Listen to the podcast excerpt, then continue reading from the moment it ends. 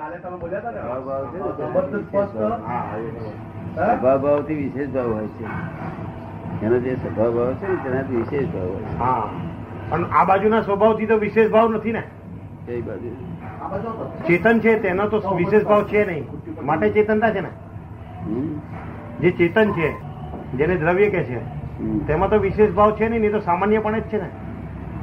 સામાન્ય પણ જ છે. હા પેલો વિશેષ છે માટે ચાર્જ થાય છે. છે ચાલે. થાય છે બરોબર. પણ ક્યારે ક્યારે આ પાંચે વસ્તુ જોવા મળે છે? ક્યારેક ક્યારે ક્યારે આ પાંચે વસ્તુ જોવા મળે છે? અભદ્ર સ્પષ્ટ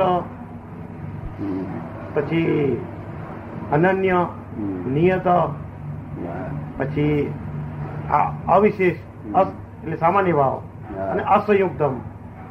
આટલી વાત જોવા મળે છે? મળે ને.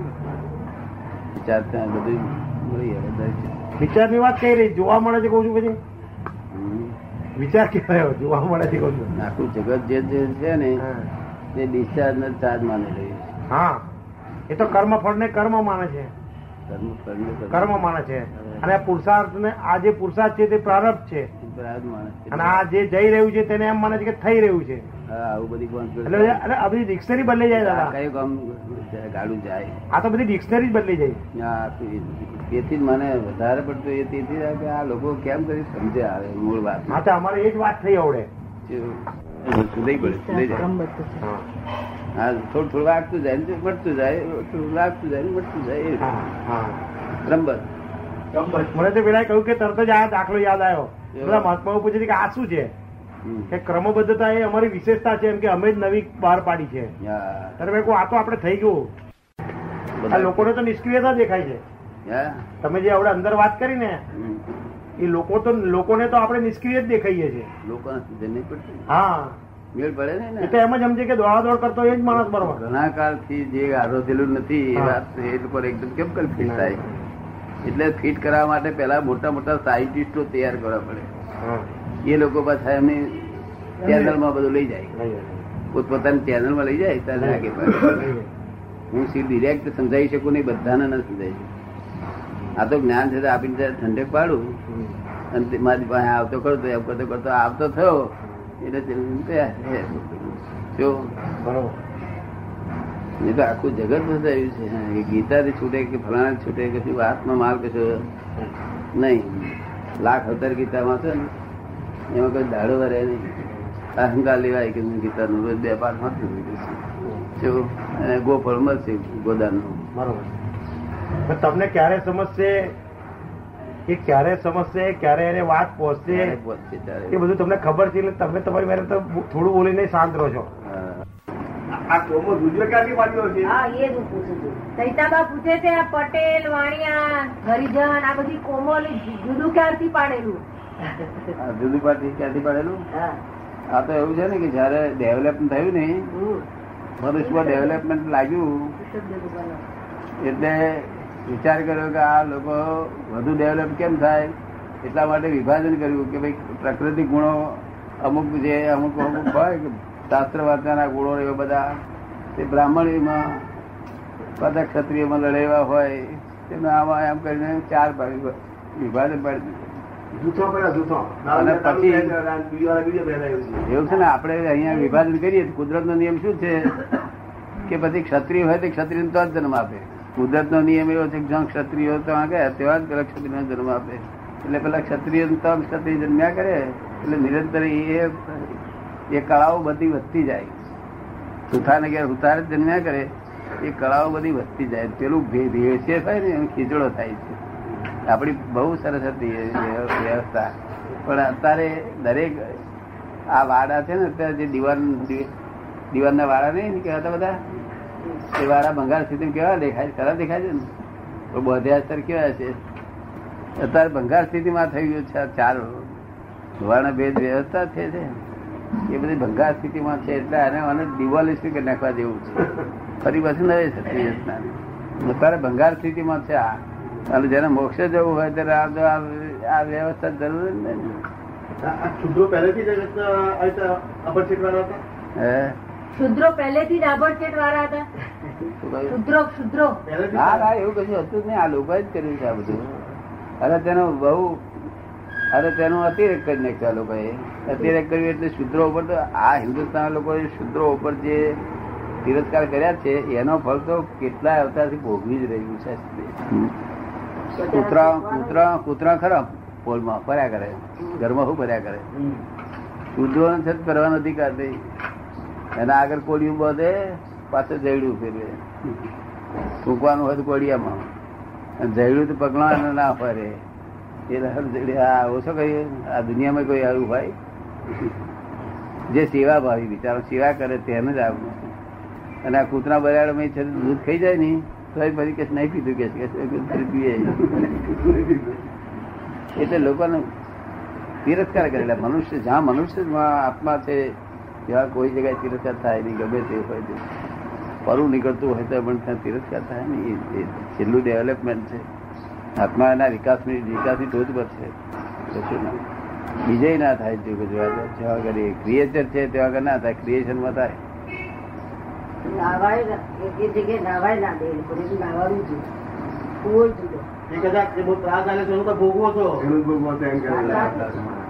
કેટલી ઉંમર થઈ આપની? પુરુષોત્તની અંદર અને વેદો ઉપનિષદોમાં એ આખો સમષ્ટિ પુરુષ અને સમષ્ટિ પુરુષના જુદા જુદા અંગો નહીં પણ ચાર સમન્વિત. એટલે સમગ્ર. એટલે એકબીજાથી નાનું છે એમ નહીં પગ નાનો છે ને આ માથું અને બ્રાહ્મણ તે- બ્રાહ્મણ ક્ષત્રિય વૈશ્ય શુદ્ર કયા અને અને એ બ્રાહ્મણ વર્ણ નહીં એટલે કે જન્મથી બ્રાહ્મણ નહીં પણ બ્રાહ્મણ વૃત્તિ પેલી ક્ષાત્ર વૃત્તિ અથવા ક્ષાત્ર તેજ એવી રીતે પેલું વૈશ્ય. અને પેલું શુદ્ર એટલે એમાં કોઈ કોઈથી જુદું નથી. અવિભાજ્ય છે એ આપે કહ્યું શ્વાસની અંદર એ જ વસ્તુ આખી એમાં મૂળમાં ઉપનિષદમાં આપેલી છે. પણ આપે બરાબર કહ્યું કે એમાં લોકો રહેલું નથી. લોકો અને મમતામાં લઈ ગયા ને બધું? આ ગોઠવણી છે કુદરતી. એની મમતામાં લઈ ગયા ને અરે તિરસ્કાર ઉત્પન્ન થયો શુદ્ર ઉપર. તિરસ્કાર મનુષ્યને જો તિરસ્કાર હોય મનુષ્ય રહ્યું જ ક્યાં? પણ શુદ્ર એ જુદો છે જ નહીં. હે? જે બ્રાહ્મણ છે તે જ શુદ્ર છે. હા જેને જે શુદ્ર છે તે જ વૈશ્ય છે. અથવા એક જ મનુષ્ય તો આપણું લોકો ધર્મથી માનીને સ્વીકાર કરે ને ધર્મને સ્વીકાર અને એટલા માટે ચાતુર્વર્ણ્યમ મયા સૃષ્ટમ. ભગવાને પોતે કહ્યું મયા આ તો મારું કરેલું છે કે. બરોબર. બ્રાહ્મણ ભગવાને કહ્યું છે એ પ્રમાણે બ્રાહ્મણ કરવો દ્વિજ ગુણ હોવા જોઈએ. તો આ તો જનક બદલ્યા માટે કે દ્વિજ થઈ ગયું કઈ બને નહીં. અને જે શુદ્રો પર તિરસ્કાર કર્યા છે ને આ દેશ દેશે તો કઈ પાર વગરના મનુષ્ય પર તિરસ્કાર કેમ કરાય? જાનવર પર ના કરાય. કે દાદા ઉપરની શ્રદ્ધામાં અહંકાર હોય ખરો? નહીં શ્રદ્ધામાં નહીં. દાદા ઉપરની જે શ્રદ્ધા છે દાદા ઉપર આપણને જે શ્રદ્ધા છે એને અહં- અહંકારમાં જાય. એ અહંકારમાં જાય. શ્રદ્ધા છે તે. ના શ્રદ્ધા ચોટાડેલી નહીં ને આવેલી શ્રદ્ધા. શ્રદ્ધા કરવી અમારા પર રાખવી. લોકો મહાત્મા કહે છે મારી પર શ્રદ્ધા રાખો. આપણે એમ કહીએ છીએ કે શ્રદ્ધા રાખશો જ નહીં તમને આવવી જોઈએ. એટલે આવેલી શ્રદ્ધામાં અહંકાર ના હોય. તો અને જે ચોટે રાખો એમ કે છે તમે અહંકાર કરવો પડે. તમે તો એમને આવી ગયેલી છે શ્રદ્ધા. હું વડું તો તમને શ્રદ્ધા છૂટે નહીં તમને. ના છૂટે. અને પેલા વડે તો સુધી જાય શ્રદ્ધા. એટલે શ્રદ્ધા તમને આવેલી શ્રદ્ધા. એટલે મારે આવે. ચોટે. શ્રદ્ધા એવી ચીજ છે કે અહંકારની જરૂર જ નથી. એટલે અહંકાર કરેલી શ્રદ્ધા કામ લાગે નહીં. શ્રદ્ધા જ ના કહેવાય. એને શ્રદ્ધા જ ના કહેવાય ના, એને શ્રદ્ધા જ કહેવાય ને.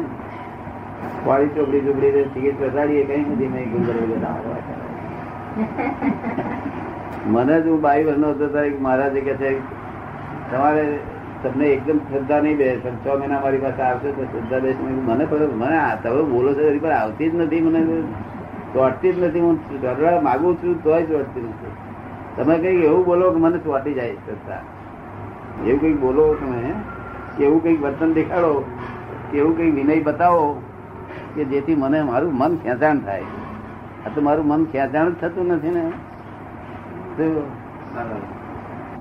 સારું મહાત્મા એટલે જે ધારે કરી શકે.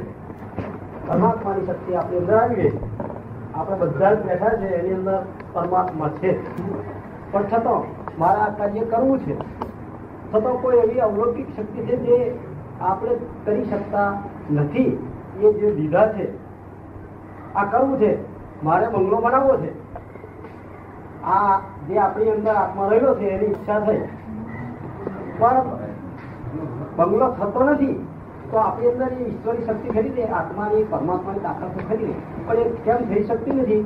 એક જૂથ જરા ઊભી થઈ છે તો દાદા ભગવાન ગુરુદેવ. આત્મા પરમાત્મા છે એનામાં અનંત શક્તિ છે ધારે એ કરી શકે એમ છે.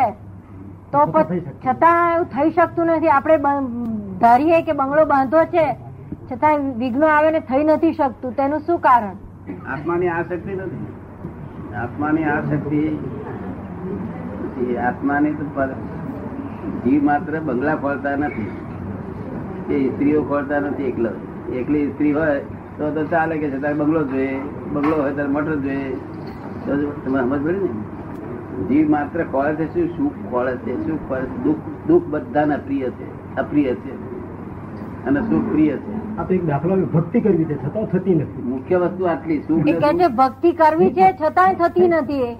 મુખ્ય પૂછવાનું એમનું ભક્તિ કરવી. થાય ભક્તિ જ્યાં સુધી ભગવાન શ્રી વિરુદ્ધ ગયા છીએ ત્યાં સુધી ભક્તિ કેમ કરીને થાય છે? ભગવાનની નજીકમાં જઈએ ત્યારે ભક્તિ થાય. અત્યારે કોની ભક્તિ કરીએ છીએ? આપણે અંદર પૂછીએ તો ખબર પડે. કે લક્ષ્મીની ભક્તિ બંગલાની ભક્તિ મોટરોની ભક્તિ. ભક્તિ શાની કરીએ છીએ? ભગવાનની ભક્તિ શી થાય? જો જયારે એની ભક્તિ કરીએ ત્યારે આ ભક્તિ ના થાય બંધ થઈ જાય. જયારે ઈશ્વરની ભક્તિ કરીએ ત્યારે આ ભક્તિ બંધ થઈ જાય.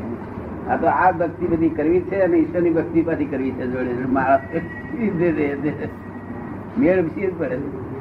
અને ભગવાનની અનંત શક્તિ છે આ જીવો માત્ર જે સુખ ખોળે છે એ સુખ પાછું સુખ પછી દુઃખ આવે તે ગમતું નથી. કોઈ જીવને દુઃખ ગમતું નથી, અપ્રિય છે. જીવ માત્ર સુખ ખોળે છે. એ સુખ પાછું મનુષ્યમાં આવે છે ત્યારે મળે છે સુખ બધું, બધી જાતની સાહેબી મળે છે, બંગલા મોટરો બધું. પણ તે એને તૃપ્તિ થતી, સંતોષ થાય ઘણી વાર. રસ રોટલી ખાધી એટલે સરસ સંતોષ થાય. પણ પાછી તૃપ્તિ ના થાય એની. કારણ કે ભાઈ વિષયિક સુખ છે. કેવા છે? આત્મિક સુખ નથી વૈષયિક સુખ છે. સમજો ને? વૈષયિક વિષયિક એટલે માનેલો. ખાલી રોંગ બિલીફ ના સુખ કેવા? હા. હવે એ શું કે મારી પાસે આવી જા તો પાર વગર સુખ છે. ક્યારેય સુખ ખૂટે નહીં. તાજ ના હોય તડકો ના લાગે કશું કોઈ કશી અડચણ ના હોય કોઈ ઉપાધિ જ ના હોય અનંત શક્તિ અનંત જ્ઞાન અનંત શક્તિ. આ તો લોકો હમા પેઠું એના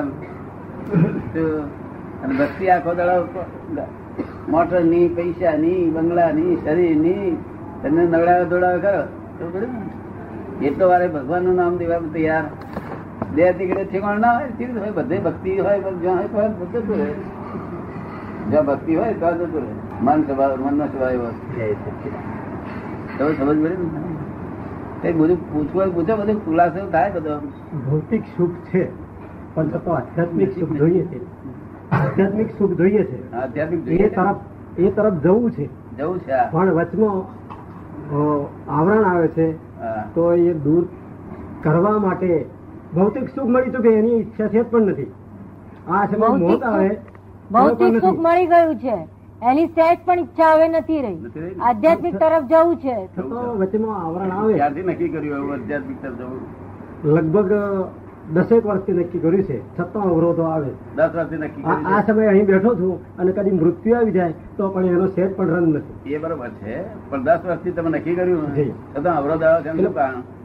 કે અનંત અવતારનું હમણાં હજુ નક્કી કરો છો. અનંત અવતારનું આ બાજુ દેવું. વલણ તે વલાણા હમણાં તમે નક્કી કરો છો એટલે પેલું આવે, એને પાછું વાળવું તો પડે ને બધાને. જે આવે તેને કારણ કે પરિચય, પૂર્વ પરિચય પૂર્વ પરિચય એટલા બધો પરિચય છે કે રાતે હું સપના હું દેખાય એનું એ. પરિચય એટલો બધો છે આ જ્ઞાનતાનો. બંગલા મોટર રાતે આવું બંગલા મોટર દેખાય. સપનામાં હું દેખાય. દેખાય કે ના દેખાય? એટલે આ પરિચય બધો અવરોધ છે. ભગવાનનો એક ક્ષણ વાર પરિચય થાય ને એક ક્ષણ વાર પરિચય કરવાની ઈચ્છા હોય તો આવજો રવિવાર તમને એક તો ભગવાનનો આપણા પરિચય થઈ શરણમાં જાય. રહેવું કયું કામ એ કહો તમે બિલ બિલ. નહીં તો આપણે જે એક ભજન છે કે સાણે સહેજ સામું જોયું. જોતા મેં મારા પણ ખોયું. કહો કેમ કહે શું ખોયું? આજે આનંદ આનંદ છે. પછી છેવટે કહી નાખ્યું કે જાતા દેવ ભેટા વાટે લીધા રાખી મેં શીર સાથે. હવે ક્યાં ખોડું જગ હાટે? આજે આનંદ આનંદ છે. છેવટે કહી નાખ્યું કે હુંમાં તુની કાય ના ભાર તુમાં હુંનું મોત નિહાર રંગ ક્યાં છે કાયાકાર. આજે આનંદ આનંદ છે આ આ પોઈઝન છે તો એ લે ખરો. લેવાય છે. માટે સમજણ નથી. બીજું માટે સમજણ. એટલે આ સમજુ છું એ ખાલી અહંકાર છે. જે સમજુ છું હું જાણું છું એ જે બોલે છે લોકો તે ખાલી હોય. તો સમજ્યા પછી લે કરે નહીં ઊંધું. સમજ્યો જ નથી હજુ. શું? સમજ્યાનો અહંકાર કર્યા કરે છે. શું કરે છે? અહંકાર. તમે રામજીભાઈ નહીં કરેલો સમજ્યાનો અહંકાર? કોણ સમજ્યાનો અહંકાર કરે છે. આ મેં જોવાણ્યું એટલે જોવાણ્યું એનું નામ તો કહેવાય કે એ તરત જ ખબર પડે તરત દેખાય ગાડું શું? એટલે સમજ્યા જ નથી આ બધું. સમજાનો અહંકાર કરે બધું ઇગોઇઝમ કર્યા કરે છે અહંકાર જ કર્યા કરે છે. જેમાં જાય તેમ ભક્તિ કરી તો કે મેં કરી ભક્તિ ઓહો. મારા પણ મટાડી દેવું પડે. હે? મારા પણ મટાડી દેવું પડે. મારા પણ મટાડી દેવું પડે. એ સિદ્ધ મટી જાય તે બંને મારા પણ છોડી દઈએ એટલે મટી ગયું. બિલથી હે આ છોડી દે છોડી દે શું રે? મોટી રી બોલશો તો મારા પણ છોડી દે તો રે શું? નિજાનંદ. હા પણ મારા પણ છોડતા કોઈને આવડ્યું છે? એ છોડી છૂટ્યું છે કોઈનું? કોઈ છૂટ્યું હોય તો મને દેખાડો એકાદ માણસ આપણે આમ તો જઈએ આપણે. એ શું વાત સત્સંગ કરીએ? એ વાત જુદી છે.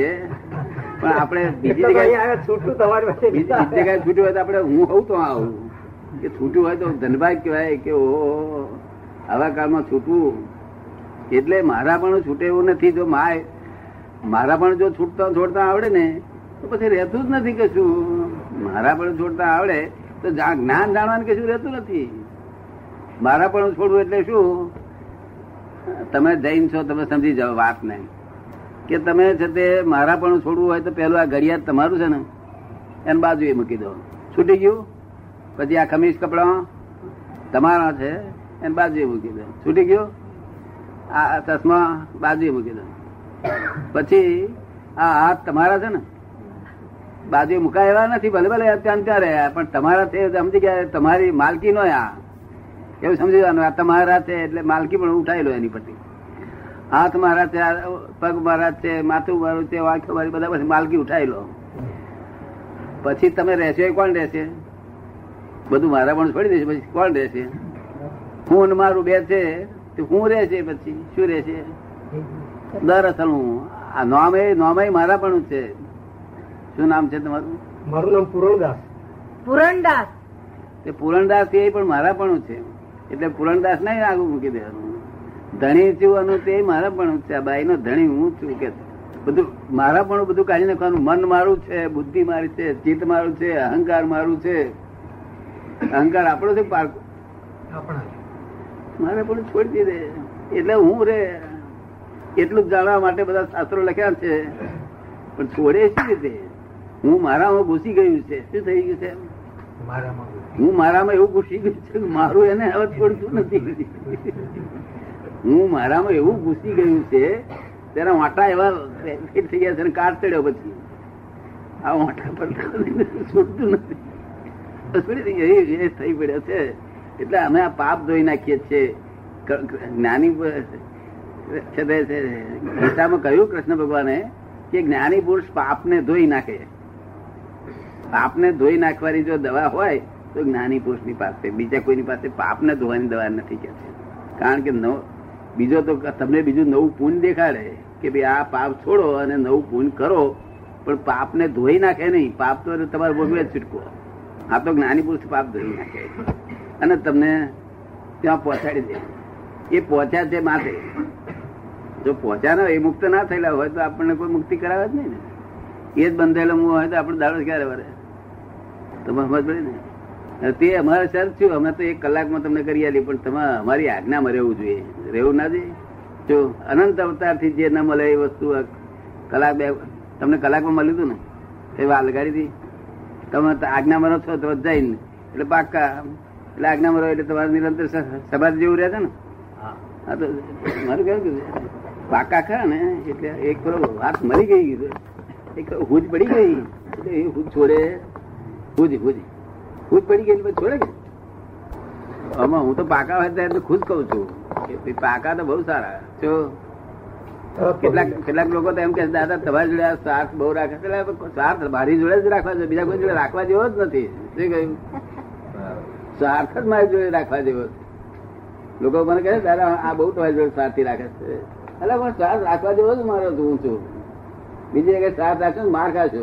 શું કહ્યું? એટલે મારી પર સ્વાર્થ રાખો તમે કારણ કે હું જે ગામ ગયો છું તે ગામ જ તમને દેખાડી દઈશ. જો પછી તમે દુઃખથી મુક્ત થશો સર્વસ્વ દુઃખથી મુક્ત સંસારના દુઃખોથી પહેલું મુક્ત થવું એ પહેલું સ્ટેશન. અને પછી પોતાના સુખમાં વિરાજમાન થવું એ બીજું સ્ટેશન. શું કહ્યું? સંસારી દુઃખોથી મુક્ત થવું એ ફર્સ્ટ સ્ટેશન અને પછી પોતાના સુખમાં વિરાજમાન રહેવું પરમાનન્ટ એ બીજું સ્ટેશન એ પહેલા સ્ટેશન અમે તમને પહોંચાડી દઈએ પછી તમે અસ્તિત્વ વસ્તુત્વ અને પૂર્ણત્વ ત્રણ શબ્દ છે. વસ્તુત્વ જાણ્યા પછી શું આવી ગયું? બેહદમાં પછી અમારું કામ નહીં. તો તમે ભલે પછી અમારી પર અમારી ભજના કરો પૂજા કરો અમારે તમને કશું કરવાનું ના હોય પછી. પણ એની મેરે થયા જ કરે તમારે આ નિયમ કે તમારે દાદા સેવા કઈ દર્શન કરવા એ કરવું એ કરવું કર્યા કરો. તમે થયા જ કરે. પૂર્ણત્વ. શું થયા કરે. પૂર્ણત્વ પૂર્ણત્વ એટલે પરમાત્મક પદ અને વસ્તુત્વ જાણવું એ એ છે તે અંતરાત્મ પદ છે. શું છે? અને વસ્તુત્વ ના જાણ્યું હોય ત્યાં સુધી જૈનો એને મૂઢાત્મ પદ કે છે અને આ વેદાંતિઓ એને બહિર્મુખી પદ કે છે. શું કે છે? જૈનો એને મૂઢાત્મ પદ કે છે. મૂળ છે અને આ વેદાંત બહિર્મુખી કે છે. એકનું એક જ છે ને? આ તો કઈ છેટાણા નથી, આ તો ખોટે ખોટા વડવડા કરે છે હિન્દુ ના જૈન ને બધી ખોટી વડવાડો છે. ખબર પડે ને? સ્ટેન્ડર્ડ જુદા સ્ટેન્ડર્ડ નામ દેવું પડે કે ફર્સ્ટ સ્ટેન્ડર્ડ સેકન્ડ સ્ટેન્ડર્ડ એ તો વાત કરી, ધર્મ બધા સરખા નથી.